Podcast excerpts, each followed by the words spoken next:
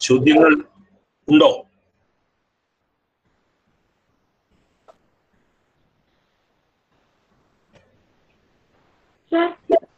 Sir ഞാനൊരു ചോദ്യം ചോദിച്ചോട്ടെ? പേര് പേര് പറയണോ. കൃഷ്ണജിത്ത് ആണോ? ഉത്തര ഉത്തര. പറയൂ. സ ഇന്ത്യയ്ക്ക് സ്വാതന്ത്ര്യം കിട്ടുന്നതിന് ഗാന്ധി അല്ലായിരുന്നു എങ്കിൽ ഇന്ത്യയ്ക്ക് കുറച്ചും കൂടിയും നേരത്തെ സ്വാതന്ത്ര്യം കിട്ടിയെന്ന് പറയുന്നുണ്ട്. അത് ശരിയാണോ? ആയിരത്തി തൊള്ളായിരത്തി നാൽപ്പത്തി അഞ്ചിലെ രണ്ടാം ലോക മഹായുദ്ധത്തിന് ശേഷമാണ് ലോകത്തിൽ നിരവധി രാജ്യങ്ങൾക്ക് സ്വാതന്ത്ര്യം കിട്ടിയത്. അതിനു മുൻപ് സ്വാ ലോകമഹായുദ്ധ സമയത്ത് ഒരു രാജ്യം സ്വാതന്ത്ര്യത്തിലേക്ക് നീങ്ങുക എന്ന് പറയുന്നത് ഏതാണ്ട് അസാധ്യമായിരുന്നു. ലോകമഹായുദ്ധം തീർന്നു കഴിഞ്ഞ ഉടനെ ഇന്ത്യ സ്വാതന്ത്ര്യത്തിലേക്ക് കടക്കുകയായിരുന്നു. അതിന് മുൻപ് ഇന്ത്യയ്ക്ക് സ്വാതന്ത്ര്യം കിട്ടുമായിരുന്നോ എന്നുള്ളത് ഒരു ഹൈപ്പോത്തറ്റിക്കൽ ആയിട്ടുള്ള ഒരു ചോദ്യമാണ്. സാങ്കല്പികമായ ഒരു ചോദ്യമാണ്. ചരിത്രത്തിൽ അത്തരം ചോദ്യങ്ങൾക്ക് പ്രസക്തി ഇല്ല എന്ന് വിശ്വസിക്കുന്ന ഒരാളാണ് ഞാൻ. പിന്നെ അതിന് മുൻപ് സ്വാതന്ത്ര്യം കിട്ടുമായിരുന്നു എന്ന് പറയുന്നത് ഏത് തരം സ്വാതന്ത്ര്യമായിരുന്നു ഇന്ത്യയ്ക്ക് കിട്ടുമായിരുന്നത് എന്നുള്ളതാണ്. രണ്ട് തരത്തിലുള്ള സ്വാതന്ത്ര്യ സമര മാർഗങ്ങളായിരുന്നു അക്കാലത്ത് ഇന്ത്യയിൽ ഉണ്ടായിരുന്നത്. ഒന്ന് നേതാജി സുഭാഷ് ചന്ദ്രബോസിന്റെയൊക്കെ നേതൃത്വത്തിലുള്ള സായുധമായിട്ട് ജപ്പാനോടും ഇറ്റലിയോടും ഒക്കെ ചേർന്ന് ജർമ്മനിയോടും അതായത് നമുക്ക് അറിയാവുന്നതാണ് ചരിത്രത്തിന്റെ ഭാഗമായിട്ട് ബ്രിട്ടീഷുകാർക്കെതിരെ ഈവൻ രണ്ടാം ലോക മഹായുദ്ധകാലത്ത് പോലും സഖ്യരാജ്യങ്ങൾക്കെതിരെ നിന്ന് പൊരുതിയതാണ് സുഭാഷ് ചന്ദ്രബോസ് ഒക്കെ അവരുടെയൊക്കെ അവ- അവ- അവരുടെ സ്വാതന്ത്ര്യ ദാഹത്തിനെയോ അവരുടെ സ്വാതന്ത്ര്യ സ്നേഹത്തിന്റെ ആത്മാർത്ഥതയോ ഒന്നും ഞാൻ ചോദ്യം ചെയ്യുന്നില്ല. അതായിരുന്നു ഒരു പ്രധാനപ്പെട്ട വ്യത്യസ്തമായ ശാഖയായിട്ട് നിന്നിരുന്നത് അത് ലോക ചരിത്രത്തിൽ പരാജയപ്പെട്ടു പോയ ഒരു ശ്രമമായിരുന്നു. അല്ലാതെ സ്വാതന്ത്ര്യത്തിലേക്ക് പോകാനുള്ള പ്രധാനപ്പെട്ട മൂവ്മെന്റ് എന്ന് പറയുന്നത് ഗാന്ധിയും കൂട്ടുകാരും കൂടി ചേർന്നുണ്ടായ വലിയ മൂവ്മെന്റ് ആയിരുന്നു. അതിൽ നിന്ന് മാറി നിന്ന ഒരു മൂവ്മെന്റ് എന്ന് പറയാം. രണ്ട് മൂന്ന് വിഭാഗങ്ങളുണ്ട്. ഒന്ന് ഇന്ത്യയിലെ കമ്മ്യൂണിസ്റ്റ് പാർട്ടി. ഇന്ത്യയിലെ കമ്മ്യൂണിസ്റ്റ് പാർട്ടി നേതൃ നേരിട്ട് ഇന്ത്യൻ സ്വാതന്ത്ര്യ സമരത്തിൽ കോൺഗ്രസിനോടും മഹാഗാന്ധിയോടും ചേർന്ന് ഇന്ത്യൻ സ്വാതന്ത്ര്യ സമരത്തിൽ പങ്കെടുത്തവരല്ല. മറ്റൊന്നുള്ളത് മറ്റൊരു പ്രധാനപ്പെട്ട വിഭാഗം എന്ന് പറയുന്നത് ഇന്ന് ഇന്ത്യ ഭരിച്ചുകൊണ്ടിരിക്കുന്ന രാഷ്ട്രീയ പാർട്ടിയുടെ മുൻ രൂപമായിട്ടുള്ള ആർ എസ് എസ് ആണ്.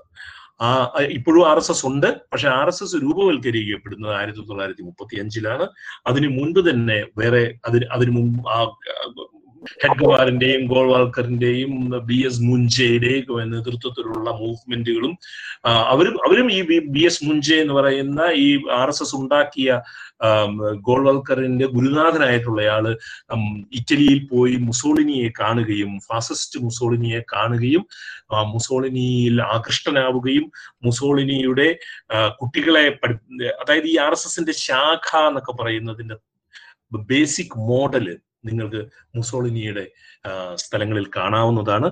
ഈ അങ്ങനെ ഒരു ശാഖയുണ്ടായിരുന്നു. അവരാണ് സത്യത്തിൽ ഗാന്ധിയെ കൊല്ലുകയൊക്കെ ചെയ്യുന്നത്. ഹിന്ദു മഹാസഭയാണ് ഗാന്ധിയെ കൊല്ലുന്നത് നമുക്കറിയാം. ഈ അങ്ങനെ ഒരു ശാഖയുണ്ടായിരുന്നു. ഇന്ത്യൻ ഇടതുപക്ഷം എന്ന് പറയുന്ന കമ്മ്യൂണിസ്റ്റ് പാർട്ടിയുടെ വ്യത്യസ്തമായ ഒരു ധാരയുണ്ടായിരുന്നു. നേതാജി സുഭാഷ് ചന്ദ്രബോസിനെയൊക്കെ പോലെയൊക്കെ ഉള്ളവരുടെ വേറൊരു വ്യത്യസ്തമായ ധാരയുണ്ടായിരുന്നു. പ്രധാന ധാര എന്ന് പറയുന്നത് ഗാന്ധി മുന്നിൽ നിന്നിരുന്ന സ്വാതന്ത്ര്യ സമര പ്രസ്ഥാനം തന്നെയായിരുന്നു. അപ്പോൾ ഉത്തരം ചോദിച്ച ചോദ്യത്തിന് എന്റെ മറുപടി ആ ചോദ്യം സാങ്കല്പികമായ ചോദ്യമാണ്. അതുകൊണ്ട് ആ ചോദ്യത്തിന് ഉത്തരം നൽകാനുള്ള കെൽപ്പ് എനിക്കില്ല. അതിന് ഉത്തരമില്ല. പക്ഷേ ഇന്ത്യയ്ക്ക് നേരത്തെ സ്വാതന്ത്ര്യം കിട്ടുന്നത് സാധ്യമല്ലായിരുന്നു. അങ്ങനെ നേരത്തെ ഒരു സ്വാതന്ത്ര്യം കിട്ടിയിരുന്നെങ്കിൽ ലോകത്തിന് ഇന്ത്യ നൽകിയ ഏറ്റവും വലിയ സംഭാവനയായിട്ടുള്ള അഹിംസാത്മകമായ ഒരു സമരത്തിലൂടെ ഒരു രാജ്യത്തിനെ സ്വാതന്ത്ര്യത്തിലേക്ക് നയിക്കാം എന്നുള്ളത്. സ്വാതന്ത്ര്യ സമരത്തിന് ശേഷവും ഇന്നും ലോകത്തിൽ വളരെ പ്രസക്തമായിട്ട് നിൽക്കുന്ന ഒരു ഒരു ഐഡിയോളജി ഒരു പ്രത്യയ ശാസ്ത്രം അത് ഇന്ത്യയ്ക്ക് നഷ്ടമായി പോകുമായിരുന്നു എന്നും എനിക്ക് തോന്നുന്നുണ്ട്. Hello sir. ആരാണ് പേരെന്താ? സാർ സാർ എന്റെ പേര് ഏ? അനുഗ്രഹ രണ്ടുപേര് സംസാരിക്കുന്നുണ്ട് രണ്ടുപേര് സംസാരിക്കുന്നുണ്ട്. സാർ എന്റെ പേര് അനുഗ്രഹ. ആ അനുഗ്രഹം. സാർ എനിക്കൊരു ചോദ്യം സാറിനോട് ചോദിക്കാനുണ്ട്. ആ. സ്വന്തം രാജ്യത്തും പ്രദേശത്തും ഗ്രാമത്തിലുമൊക്കെ ഉത്പാദിപ്പിക്കുന്ന വസ്തുക്കൾ കഴിവതും ഉപയോഗിക്കണമെന്നും പ്രാദേശിക ഉൽപ്പന്നങ്ങൾ ലഭ്യമാവുമ്പോൾ അവയെ അവഗണിച്ച് വിദേശ വസ്തുക്കൾ ഉപയോഗിക്കുന്നതിന് ഉപയോഗിക്കുന്നത് പാപമാണെന്ന് ഗാന്ധിജി നമ്മെ പഠിപ്പിച്ചു. ഗാന്ധിജിയുടെ ഈ പ്രസ്താവനയോട് സാർ എത്രമാത്രം യോജിക്കുന്നു ഗാന്ധിജി അങ്ങനെ ഒരു വിദേശ വസ്ത്രം ഉപേക്ഷിക്കണം എന്നും അതാത് സ്ഥലങ്ങളിലെ ഉൽപ്പന്നങ്ങൾ ഉപയോഗിക്കണം എന്നും പറഞ്ഞത് ഒരു വലിയ രാഷ്ട്രീയ നീക്കത്തിന്റെ ഭാഗമായിട്ടായിരുന്നു. അത് ഒരു ആഗോള സത്യമായിട്ട് എക്കാലത്തെയും നിലനിൽക്കുന്ന ഒരു സത്യമായിട്ട് എടുക്കണമെന്നില്ല. ഞാൻ അതിന്റെ വിശദാംശങ്ങളിലേക്ക് വരാം. എനിക്കറിയാവുന്നതുപോലെ ഒന്ന് ബ്രിട്ടീഷുകാർ ഇന്ത്യയുടെ ഈ ബ്രിട്ടീഷുകാർ ഇന്ത്യയിലേക്ക് വരുന്ന സമയത്ത് ഇന്ത്യ ലോകത്തിലെ തന്നെ ഏറ്റവും വലിയ സമ്പത്തുള്ള ഒരു പ്രദേശമായിരുന്നു. ഒരു രാജ്യമായിരുന്നു എന്ന് പറയാൻ കഴിയില്ല. കാരണം രാജ്യമല്ലായിരുന്നു. നിരവധി നാട്ടുരാജ്യങ്ങളുടെ ഒരു കൂട്ടായ്മയായിരുന്നു ഇന്ത്യ. ബ്രിട്ടീഷുകാർ വന്നതിന് ശേഷമാണ് ഇന്ത്യ എന്ന് പറയുന്ന ഒരു ഐഡിയ ഉണ്ടാകുന്നതും സ്വാതന്ത്ര്യത്തിന് ശേഷമാണ് ഇന്ത്യ ഉണ്ടാകുന്നതും. അതിന് മുൻപ് നമുക്കറിയാം കേരളത്തിൽ തന്നെ നമ്മൾ മൂന്ന് രാജ്യങ്ങളായിരുന്നു. കേരളത്തിൽ ഞാനൊക്കെ ഉൾപ്പെടുന്ന ഞാൻ കോട്ടയത്തു നിന്നാണ് ഞങ്ങളൊക്കെ തിരുവിതാംകൂർ എന്ന് പറയുന്ന ഭാഗത്തു നിന്നുള്ളതാണ്. ബാക്കി കുറെ ആളുകൾ കൊച്ചി രാജ്യത്തു നിന്നുള്ളവരായിരുന്നു. മറ്റു ആളുകൾ സാമൂതിരിയുടെ. കോഴിക്കോട് രാജ്യത്തുള്ള കോഴിക്കോട്. ആ മലബാർ അല്ല കോഴിക്കോട് കോഴിക്കോട് സാമൂതിരിയുടെ മലബാർ എന്ന് പറയുന്നത് ബ്രിട്ടീഷുകാർ വന്നതിന് ശേഷമുള്ളതാണ്. ബ്രിട്ടീഷുകാർ വന്നതിന് ശേഷമാണ് മലബാർ പ്രവിശ്യ ഉണ്ടാകുന്നതും ബ്രിട്ടീഷ് മലബാർ ഉണ്ടാകുന്നതും മറ്റ് അവിടെ നേരിട്ട് ബ്രിട്ടീഷ് ഭരണം ഉണ്ടാകുന്നതും. കേരളത്തിൽ നേരിട്ട് ബ്രിട്ടീഷ് ഭരണം ഉണ്ടായിരുന്ന ഒരേ ഒരു പ്രദേശം മലബാറാണ്. കൊച്ചിയിലും തിരുവിതാംകൂറിലും അങ്ങനെ അല്ലായിരുന്നു അതുകൊണ്ട് ഞാൻ ഉത്തരത്തിലേക്ക് വരുമ്പോൾ ഇന്ത്യയുടെ സമ്പത്ത് ഇന്ത്യയുടെ സമ്പത്ത് എല്ലാ മേഖലകളിലുമുള്ള ഇന്ത്യയുടെ സമ്പത്ത് കൊള്ളയടിക്കുകയായിരുന്നു ലൂട്ട് എന്ന വാക്ക്. ഹിന്ദി വാക്കാണ് ലൂട്ട് കൊള്ളയടിക്കുക.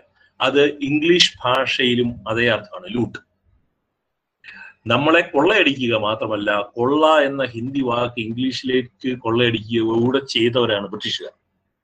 അങ്ങനെ ഇന്ത്യയുടെ സമ്പത്ത് കൊള്ളയടിക്കാൻ വേണ്ടി വന്ന ബ്രിട്ടീഷുകാര് ഇന്ത്യയുടെ സമ്പത്ത് കൊള്ളയടിക്കുകയും ഇന്ത്യ നാൾക്ക് നാൾ ദരിദ്രമായി കൊണ്ടിരിക്കുകയും ചെയ്യുന്ന സമയത്താണ് ഗാന്ധി പറയുന്നത് നിങ്ങൾ നിങ്ങളുടെ തുണി നെയ്യണം എന്ന്.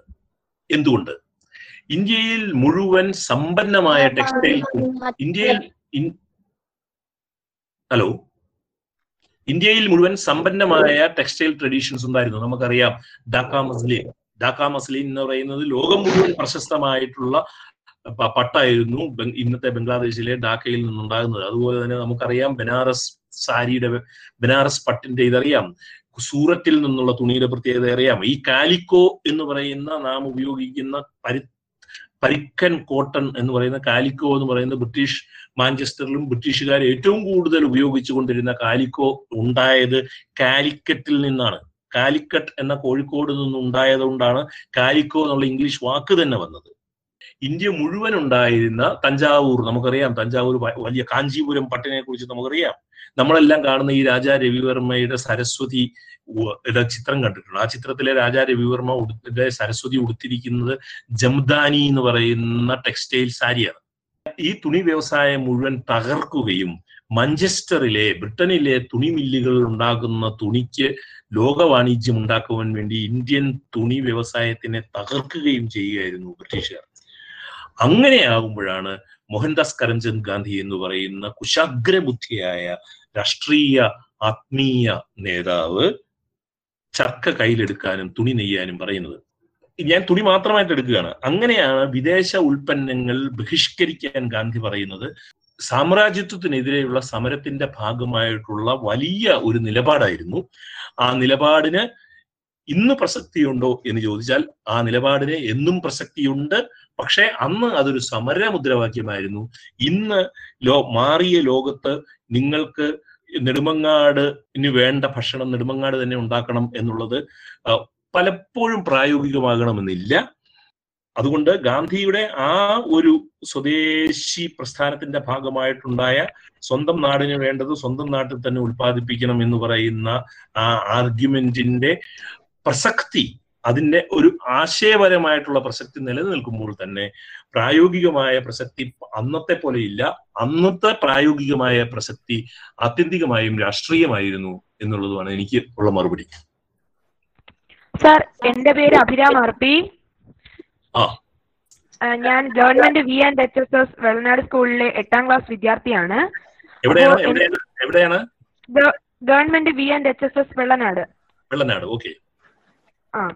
അപ്പോൾ എനിക്ക് ചോദിക്കാനുള്ള ചോദ്യം എന്ന് വെച്ചാൽ സാർ ഇന്ത്യ ഒഴികെ വേറെ ഏതെങ്കിലും രാജ്യത്ത് ഗാന്ധിജിയുടെ പ്രതിമ സ്ഥാപിച്ചിട്ടുണ്ടോ? അറിയാമെങ്കിൽ ഒന്ന് പറഞ്ഞു തരാമോ സാർ? ഗാന്ധിജിയുടെ പ്രതിമ ലോകത്തിലെല്ലാം ഒട്ടുമിക്ക രാജ്യങ്ങളിലും ഉണ്ട് ഗാന്ധിയുടെ പ്രശസ്തമായ പ്രതിമ ജോഹന്നാസ്ബർഗിലുണ്ട് സൗത്ത് ആഫ്രിക്കയിലുണ്ട്. സൗത്ത് ആഫ്രിക്കയിൽ ഗാന്ധിയുടെ ഒന്നിൽ കൂടുതൽ പ്രതിമകളുണ്ട്. അടുത്ത കാലത്ത് മലയാളിയായിട്ടുള്ള ശില്പി റിയാസ് കോമു നിർമ്മിച്ച ഒരു ശില്പം അംബേദ്കറിന്റെയും ഗാന്ധിയുടെയൊക്കെ ശില്പങ്ങളുണ്ട്. അതുമാത്രമല്ല ഇത് ഈ അമേരിക്കയിൽ ഉടനീളമുണ്ട് ഇംഗ്ലണ്ടിലുണ്ട് ജർമ്മനിയിലുണ്ട് ഈ ചൈനയിലുണ്ട്. ഈ ലോകത്തിൽ ലോകത്തിൽ ഒട്ടുമിക്ക രാജ്യങ്ങളിലും ഗാന്ധിയുടെ പ്രതിമകളുണ്ട്. ഇല്ലാത്ത രാജ്യങ്ങളുണ്ടോ എന്ന് അന്വേഷിക്കേണ്ടി വരും നമുക്ക്.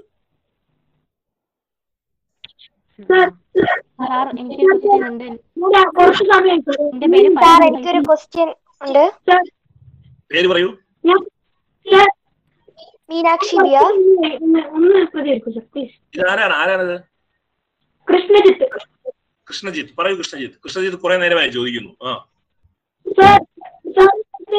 ഗാന്ധിയുടെ അതിനെ കുറിച്ച് പറഞ്ഞപ്പോ സാറ് വിട്ടുപോയ എനിക്ക് തോന്നിയ ഒരു പ്രധാനപ്പെട്ട കാര്യമാണ് ഫീനിക്സ് ഇന്ത്യൻ സെറ്റിൽമെന്റ് ആ. ആഫ്രിക്കയിൽ ഗാന്ധിജി സ്ഥാപിച്ച ഒരു ആദ്യത്തേതാണെന്നാണ് നമുക്കിപ്പോ കാണാൻ പറ്റുന്നത്. അപ്പോ അതും പിന്നെ ട്രാൻസ്വാൾ സത്യാഗ്രഹവും. ഇതിനെ കുറിച്ചൊന്ന് പറഞ്ഞു തരാമോ സർ പിന്നെ അത് മാത്രമല്ല ഗാന്ധിജി തന്നെ പറഞ്ഞിട്ടുണ്ട് എന്റെ യാത്രകളാണ് പലപ്പോഴും എനിക്ക് അനുഭവങ്ങൾ ഉണ്ടാക്കി തന്നത് എന്ന് പറഞ്ഞിട്ടുണ്ട്.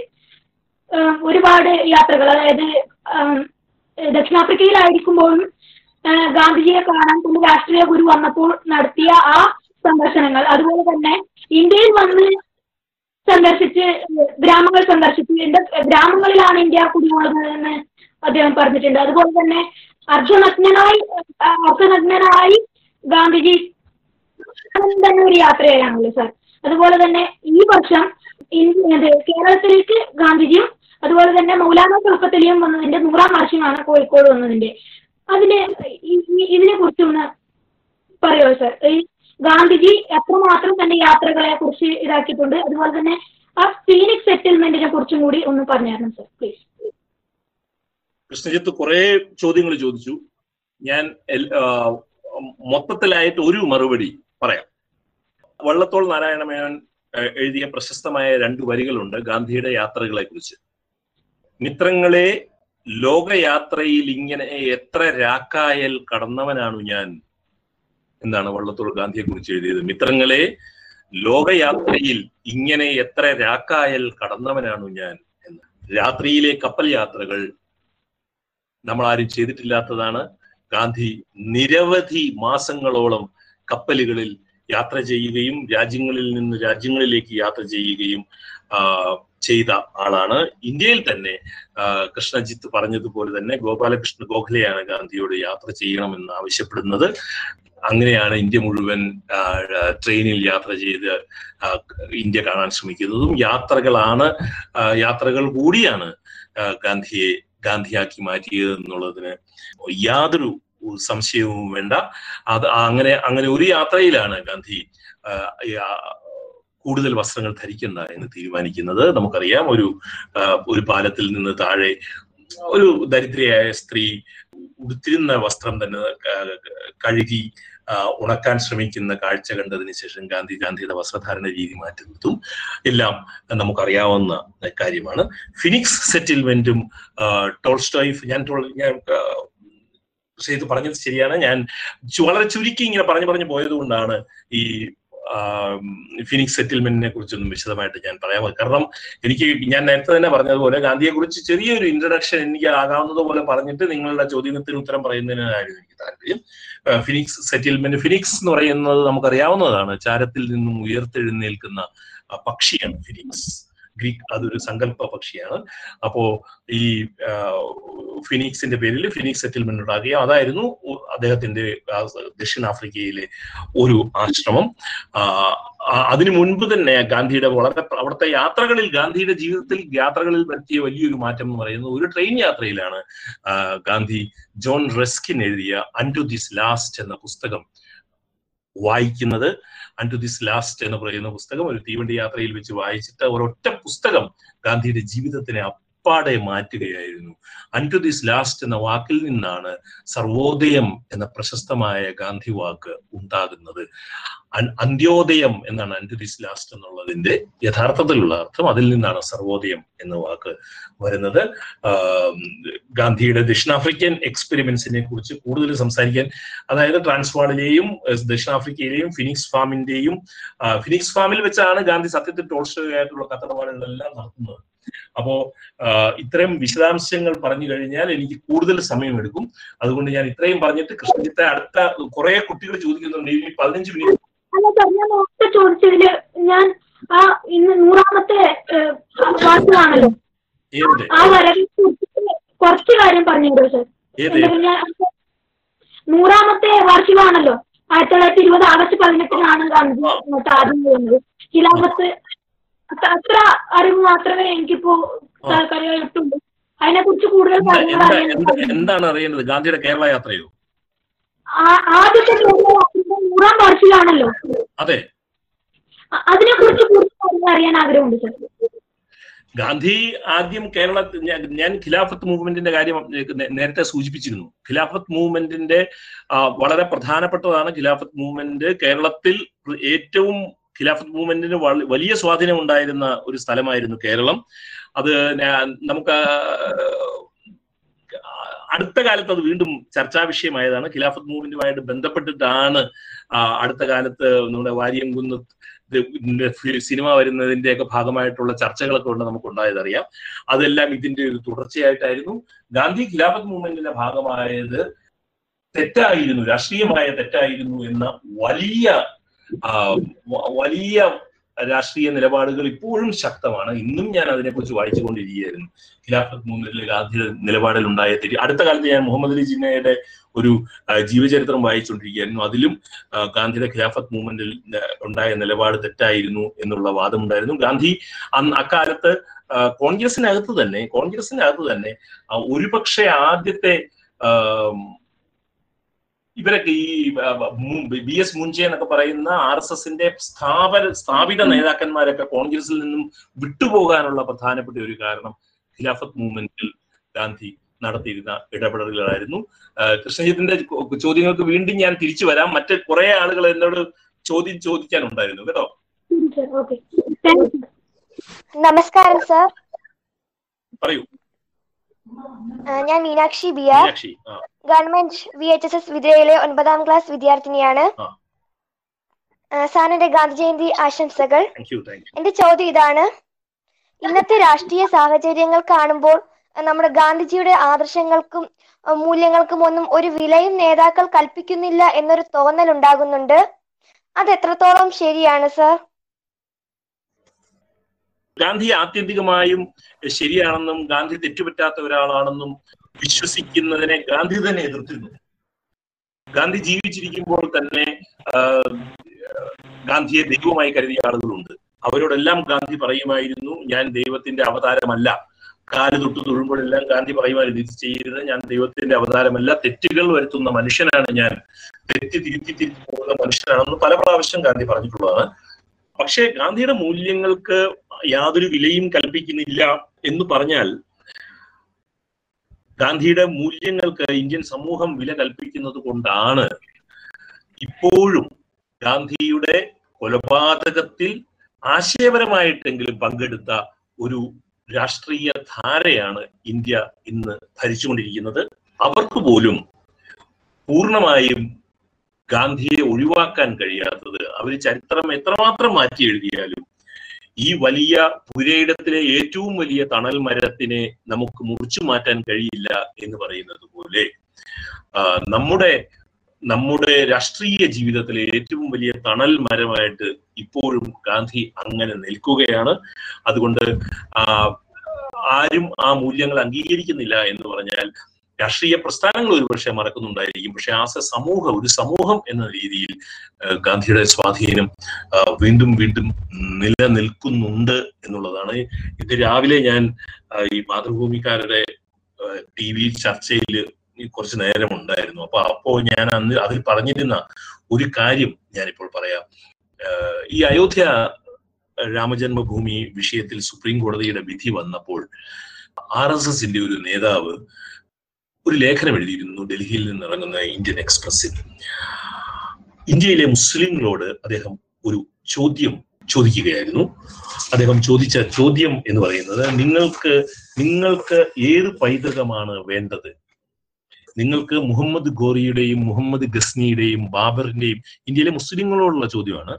ബാബറിന്റെയും മുഹമ്മദ് ഗസ്നിയുടെയും മുഹമ്മദ് ഗോറിയുടെയും ലെഗസി പൈതൃകമാണോ വേണ്ടത്? അതോ ലോർഡ് റാമിന്റെയും ലോർഡ് കൃഷ്ണയുടെയും കബീറിന്റെയും എ പി ജെ അബ്ദുൽ കലാമിന്റെയും ദാരാഷുക്കോവിന്റെയും പൈതൃകമാണോ വേണ്ടത് എന്നൊരു ചോദ്യമാണ് ആർ എസ് എസിന്റെ ഡൽഹിയിലെ എക്സിക്യൂട്ടീവ് കമ്മിറ്റി മെമ്പർ ആയിട്ടുള്ള രാജീവ് തുലി എന്ന് പറഞ്ഞ ആൾ ചോദിച്ചത്.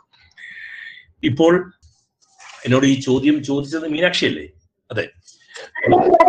അല്ല അപ്പൊ മീനാക്ഷി ചോദിച്ച ചോദ്യത്തിന് മറുപടിയായിട്ട് എനിക്ക് പറയാനുള്ളത് ഇങ്ങനെ ഇതാണ് ഇന്നത്തെ ഇന്ത്യൻ രാഷ്ട്രീയ സാഹചര്യത്തിൽ ഈ ഒരു ചോദ്യം ചോദിക്കുക. നിങ്ങൾക്ക് ഏത് ലെഗസിയാണ് വേണ്ടത്? അതിനകത്ത് ഗാന്ധിയുടെ പേര് അവർ പറയുന്നില്ല.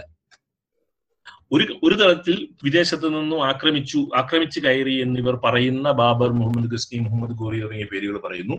മറുഭാഗത്ത് ഇവർ പറയുന്നത് ലോർഡ് റാം ലോർഡ് കൃഷ്ണ കബീർദാസ് ദാരാ എന്ന് പറയുന്നത് ഷാജഹാന്റെ മകനായിരുന്നു ഔറംഗസേബിന്റെ ചേട്ടനായിരുന്നു. ദാരാ ആണ് ഇന്ത്യയിലെ ഉപനിഷത്തുകളൊക്കെ പേർഷ്യൻ ഭാഷയിലേക്ക് ട്രാൻസ്ലേറ്റ് ഒക്കെ ചെയ്തത്. നിങ്ങൾക്കറിയാം എന്ന് ഞാൻ വിചാരിക്കുന്നു. ദാരാ ഷിക്കോവിന്റെ പേരും എ പി ജെ അബ്ദുൽ കലാമിന്റെ പേരും മാത്രമാണ് ആർ എസ് എസ് മുന്നോട്ട് വെക്കുന്ന പേരുകൾ എന്നുള്ളതാണ്. അപ്പോ ഇങ്ങനെയാണ് ഗാന്ധിയെ നിഷ്കാസനം ചെയ്യാൻ ശ്രമിക്കുന്നത്. പക്ഷേ ഗാന്ധി നിഷ്കാസനം ചെയ്യപ്പെടില്ല എന്നുള്ളത് സമരങ്ങളിലൂടെ ആയിരിക്കും ഗാന്ധി നിലനിൽക്കാൻ പോകുന്നത് സമാധാന ശ്രമങ്ങളിലൂടെ ആയിരിക്കും ഗാന്ധി നിലനിൽക്കാൻ പോകുന്നത്. ഇത്രയും കുട്ടികൾ ഇത്രയും വിശദമായിട്ട് ഗാന്ധിയെക്കുറിച്ച് സംസാരിക്കുന്നതിലൂടെ ഗാന്ധിയെക്കുറിച്ച് മനസ്സിലാക്കുന്നതിലൂടെയാണ് ഗാന്ധി നിലനിൽക്കാൻ പോകുന്നത്. വെറുതെ അല്ല ലോകം കണ്ടിട്ടുള്ള ഏറ്റവും വലിയ ശാസ്ത്രജ്ഞന്മാരിൽ ഒരാളായ ആൽബർട്ട് ഐൻസ്റ്റീന്റെ പ്രശസ്തമായ ഉദ്ധരണി നമുക്കറിയാം. ഒരുപക്ഷെ വരുന്ന നൂറ്റാണ്ടിലുള്ള ജനങ്ങൾ വിശ്വസിക്കില്ല ഇങ്ങനെ ഒരു മനുഷ്യൻ രക്തവും മജ്ജയും മാംസവുമായി ഭൂമിയിലൂടെ നടന്നു എന്ന് വിശ്വസിക്കാൻ പോലും കഴിയില്ല എന്ന് ഗാന്ധിയെക്കുറിച്ച് ഐൻസ്റ്റീൻ പറഞ്ഞത് വെറുതെയല്ല. പക്ഷേ വരും തലമുറയും വിശ്വസിക്കും. ഗാന്ധിയെ പോലെ ഒരാൾ ഈ ഭൂമുഖത്ത് കൂടെ നടന്നിരുന്നു. പക്ഷേ ഗാന്ധി വിമർശനത്തിലൂടെ കൂടെ മാത്രമേ നമുക്ക് ഗാന്ധിയെ മുന്നോട്ട് കൊണ്ടുപോകാൻ കഴിയൂ. ഗാന്ധി ആത്യന്തികമായി ഗാന്ധി മാത്രമാണ് ശരി എന്ന് വിശ്വസിച്ചാൽ ഗാന്ധിയെയും നാം ഒരു മൗലികവാദത്തിലേക്ക് ഒതുക്കുകയായിരിക്കും ചെയ്യുന്നത്. ഗാന്ധി അങ്ങനെ ആയിരുന്നില്ല. ഗാന്ധിയുടെ പ്രശസ്തമായ ഒരു വാചകം നമുക്കറിയാം. ഒരു കാര്യത്തിൽ ഞാൻ രണ്ട് അഭിപ്രായങ്ങൾ പറഞ്ഞിട്ടുണ്ടെങ്കിൽ എന്താണ് എന്റെ അഭിപ്രായം എന്നുള്ളത് ഞാൻ ഏറ്റവും അവസാനം പറഞ്ഞതാണ് എന്റെ അഭിപ്രായം എന്നുള്ളതാണ്. പരസ്പര വൈരുദ്ധ്യമുള്ള പല കാര്യങ്ങൾ പറഞ്ഞിട്ടുള്ളയാളാണ് ഗാന്ധി. പക്ഷേ ഏറ്റവും അവസാനം ഞാൻ പറഞ്ഞതാണ് അക്കാര്യത്തിലുള്ള എന്റെ അഭിപ്രായം എന്ന് പറഞ്ഞതാണ്. അതുകൊണ്ട് ദിവസവും തിരുത്തി തിരുത്തി മുന്നോട്ട് പോയിക്കൊണ്ടിരുന്നയാളാണ് ഗാന്ധി. ഈ ചർച്ചയിലും ഞാനും സ്വയം തിരുത്തിക്കൊണ്ടിരിക്കുകയാണ്. നിങ്ങളുടെ ചോദ്യങ്ങൾ എന്നെ തിരുത്തുന്നുണ്ട്.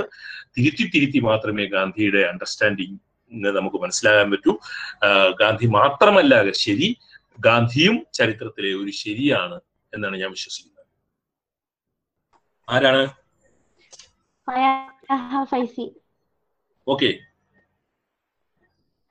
ആ സാർ ഗാന്ധിയൻ ആദർശങ്ങളോട് ഇന്നത്തെ ഇന്ത്യ എത്രമാത്രം നീതി പുലർത്തുന്നു എന്നതിൽ സാറിന്റെ അഭിപ്രായം. പ്രധാനമായും മതേതരത്വം സാധാരണക്കാരുടെ ഉന്നമനം സാമ്പത്തിക സ്ഥിതി വികസനം വിദ്യാഭ്യാസം എന്നിവ.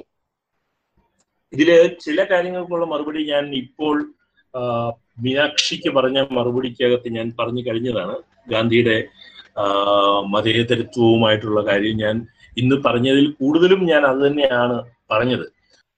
ഇന്ത്യൻ ഭരണഘടനയുടെ ജീവവായുവാണ് അതിന്റെ മതേതരത്വ സ്വഭാവം. ആ മതേതരത്വ സ്വഭാവം വേണ്ടി ജീവിതം കൊടുത്തയാളാണ് ഗാന്ധി. ഗാന്ധിയുടെ രക്തസാക്ഷിത്വം എന്ന് പറയുന്നത് ഗാന്ധിയുടെ ഗാന്ധി കൊല്ലപ്പെടുന്നത് ഇന്ത്യയുടെ മതേതരത്വത്തിന് വേണ്ടിയാണ്. ഗാന്ധി ആയിരത്തി തൊള്ളായിരത്തി നാൽപ്പത്തി ഏഴിൽ ഗാന്ധി പറഞ്ഞിട്ടുണ്ട് പ്രവാചകൻ മുഹമ്മദ് എന്റെ കൂടി പ്രവാചകനാണ്. എന്ന് ഗാന്ധി ആയിരത്തി തൊള്ളായിരത്തി നാൽപ്പത്തി ഏഴിൽ പറഞ്ഞതാണ്. അതുപോലെ തന്നെ ഗാന്ധി പലപ്പോഴും പറഞ്ഞിട്ടുള്ളതാണ് ഒരു ക്രിസ്ത്യാനിയായി അറിയപ്പെടുന്നതിൽ എനിക്ക് യാതൊരു വിഷമവുമില്ല എന്നും ഗാന്ധി പറഞ്ഞിട്ടുള്ളതാണ്. ലോകം ഇതിനു മുമ്പ് ആരും കണ്ടിട്ടില്ലാത്ത രീതിയിൽ ഭഗവത്ഗീത വ്യാഖ്യാനം എഴുതിയ ആളാണ് ഗാന്ധി അനാസക്തി യോഗം എന്ന് പറയുന്ന ഗാന്ധിയുടെ പ്രശസ്തമായ ഗീതാ വ്യാഖ്യാനമുണ്ട്. അപ്പോൾ ഗാന്ധി അവസാനത്തെ നിരാഹാര സമരം പോലും മതേതരത്വത്തിന് വേണ്ടിയുള്ളതായിരുന്നു. ഗാന്ധി ഒന്നാമത്തെ സ്വാതന്ത്ര്യ സമര സ്വാതന്ത്ര്യ ദിനാഘോഷത്തിൽ പങ്കെടുക്കാതിരുന്നത് പോലും ഇന്ത്യൻ മതേതരത്വത്തിന് വേണ്ടിയാണ്. അതുകൊണ്ട് ആ ചോദ്യത്തിനുള്ള മറുപടി ഞാൻ പറഞ്ഞു കഴിഞ്ഞു. ഇന്ത്യൻ മതേതരത്വം നിലനിൽക്കുന്നിടത്തോളം കാലം അല്ലെങ്കിൽ ഇന്ത്യൻ മതേതരത്വം സംരക്ഷിക്കുവാനുള്ള സംഘർഷങ്ങളും സമരങ്ങളും നടക്കുന്ന എല്ലാ സമരമുഖങ്ങളിലും ഗാന്ധി ആയിരിക്കും നമ്മളുടെ പതാക നമ്മുടെ കൊടി എന്നുള്ളതും നാം മറക്കാൻ പാടില്ല. ഇനി രണ്ടാമത്തെ കാര്യം സാമ്പത്തിക ഉന്നമനം ഗാന്ധി എന്ന് പറയുന്നത് ഒരു തിരുത്തൽ ശക്തിയാണ്. ഫൈസി എന്താ ആരാ- ആരാണ് എന്നോട് ചോദ്യം ചോദിച്ചത്?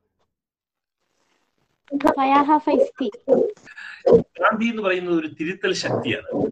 ഗാന്ധി ഗാന്ധി ക്രിസ്തു പ്രവാചകനായ മുഹമ്മദ് അല്ലെങ്കിൽ ശ്രീ ബുദ്ധൻ ഞാൻ അവരുടെയൊക്കെ കൂടെ ഗാന്ധിയെ പെടുത്തുന്നതിന് ഒരു കാരണമുണ്ട് ഞാൻ പറയാം. ഇവരെല്ലാം ചരിത്രത്തിലെ തിരുത്തൽ ശക്തികളാണ്. ഇവരൊരിക്കലും ലോക ചരിത്രത്തിലെ മുഖ്യധാരയാവില്ല. മുഖ്യധാര എന്ന് പറയുന്നത് ചൂഷണത്തിന്റെയും അനീതിയുടെയും അഴിമതിയുടെയും കറ പുരണ്ടതായിരിക്കും മുഖ്യധാരകൾ.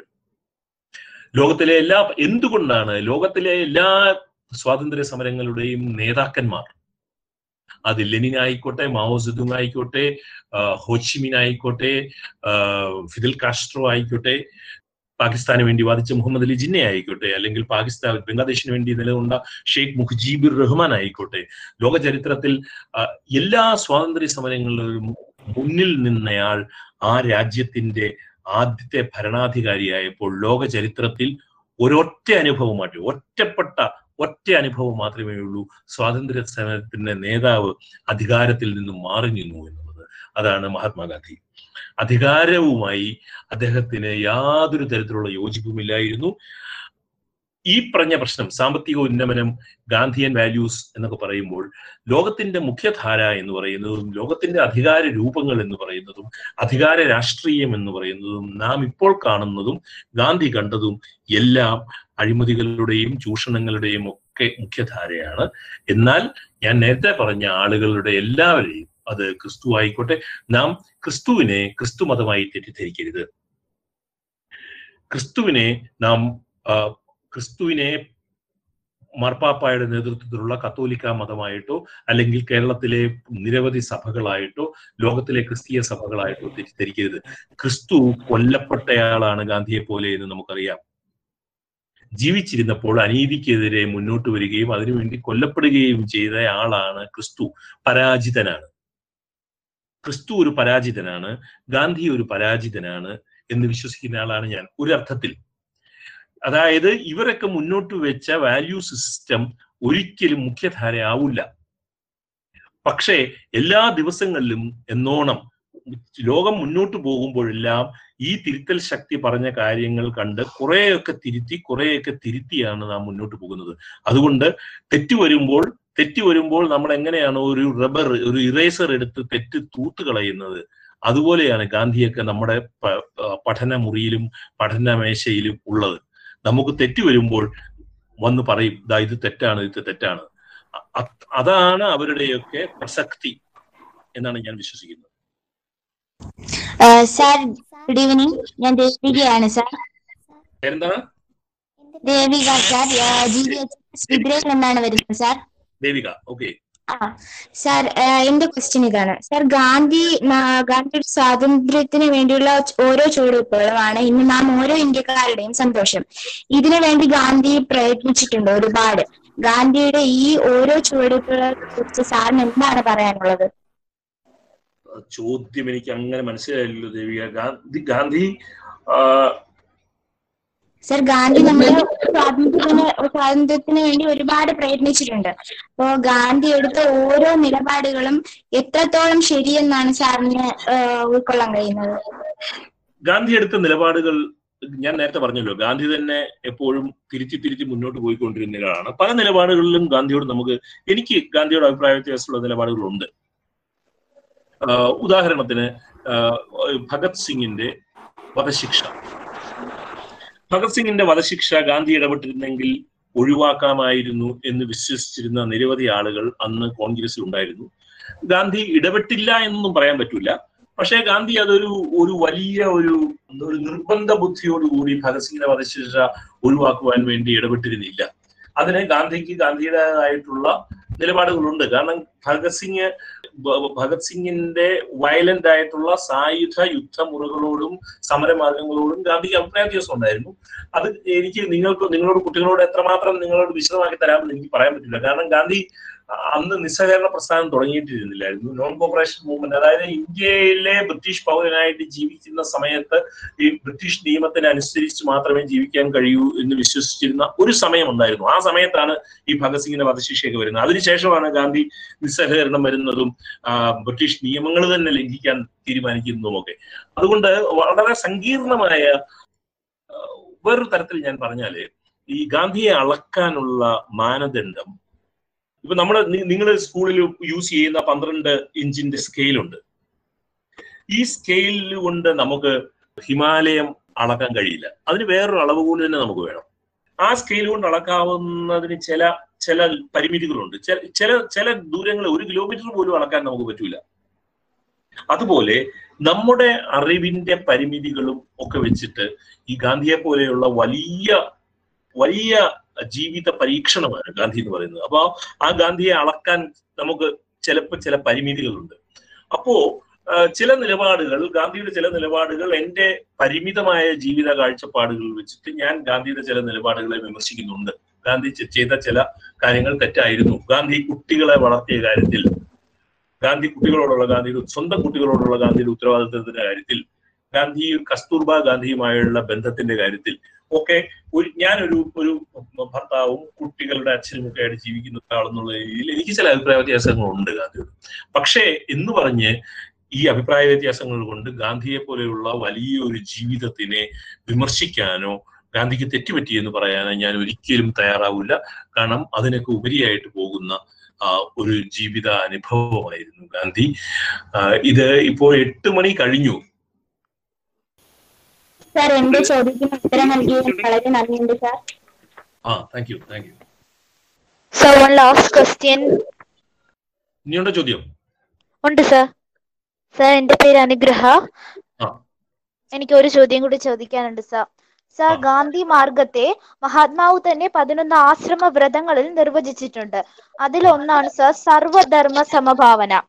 എല്ലാ മതങ്ങളോടും ആദരവും സമഭാവനവും പുലർത്തണമെന്നും സ്വന്തം മതം മാത്രം ശരിയെന്ന ചിന്ത പാടില്ലെന്നും എല്ലാം സത്യത്തിലേക്ക് നയിക്കുന്നുവെന്നും അദ്ദേഹം പറഞ്ഞു.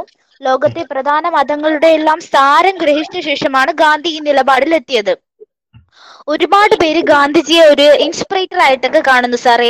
ഗാന്ധിജിന്റെ ഒരുപാട് കാര്യങ്ങൾ അനുസരിക്കുന്നു.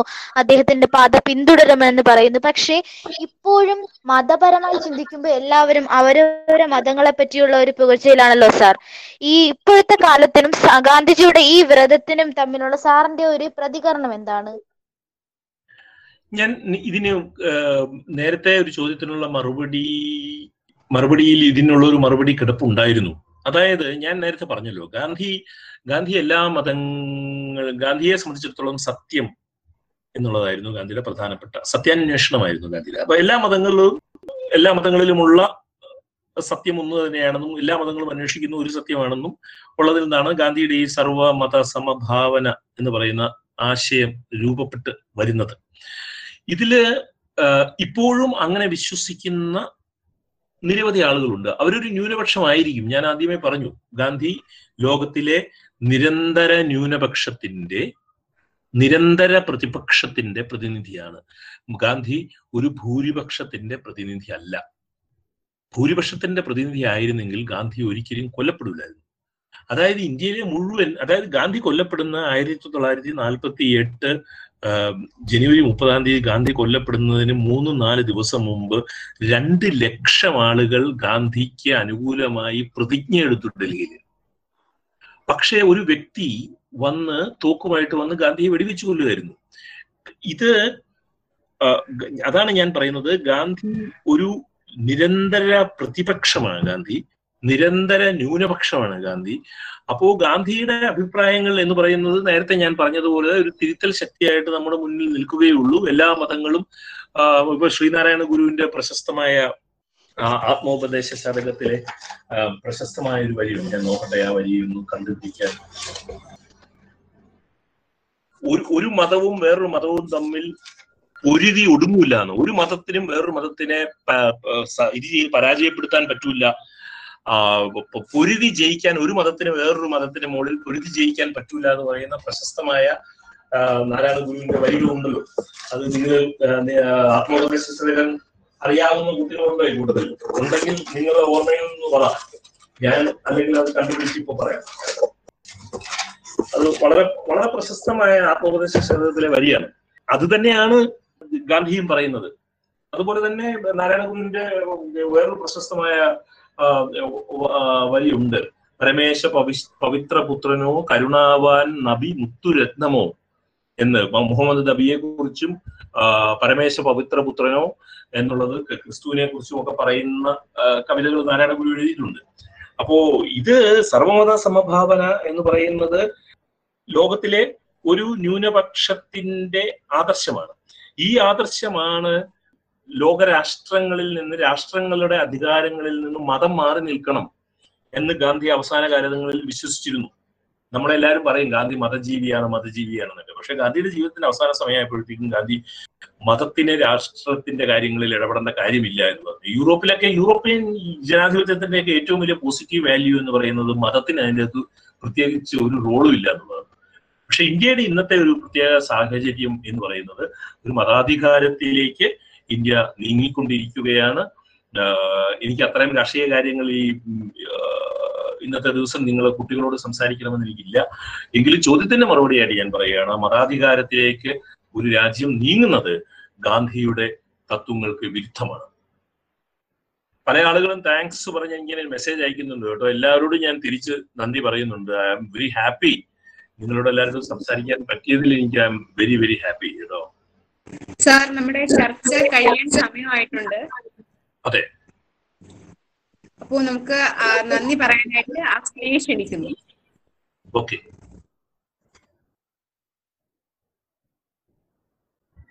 സാർ സാറിന്റെ വളരെ വിലപ്പെട്ട സമയം നമുക്ക് വേണ്ടി ഒഴിച്ചതിൽ നന്ദിയുണ്ട് സാർ.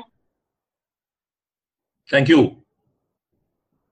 എല്ലാരും നന്നായിട്ട് പഠിക്കുക കേട്ടോ? ഓക്കെ സാർ ആ. Good night. Good night. Okay, sir. Good night, sir. Good night sir ആരാണ്? കൃഷ്ണജിത്ത്. ആ കൃഷ്ണജിത്ത് കഴിഞ്ഞല്ലോ കൃഷ്ണജിത്ത്. അതല്ല സാർ അതിനെ കുറിച്ച് പിന്നീട് വരാം. അതിനോട് അത് പഠി അതിനെ കുറിച്ച് പഠിക്കാനുള്ള അതിയായ ആഗ്രഹം ഉണ്ടാകുന്നതാണ് ശുശു കൃഷ്ണജിത്ത് ഒരു കാര്യം ചെയ്യും. ഞാൻ എന്റെ നമ്പർ തരാം. എനിക്ക് എനിക്ക് വേറൊരു സ്ഥലത്തേക്ക് പോകാനുണ്ട്. അതുകൊണ്ടാണ് ഈ എന്നോട് ഞാൻ പ്രത്യേകം പറഞ്ഞിരുന്നു എട്ട് മണിയാകുമ്പോ എന്നെ ഫ്രീ ആക്കണേ.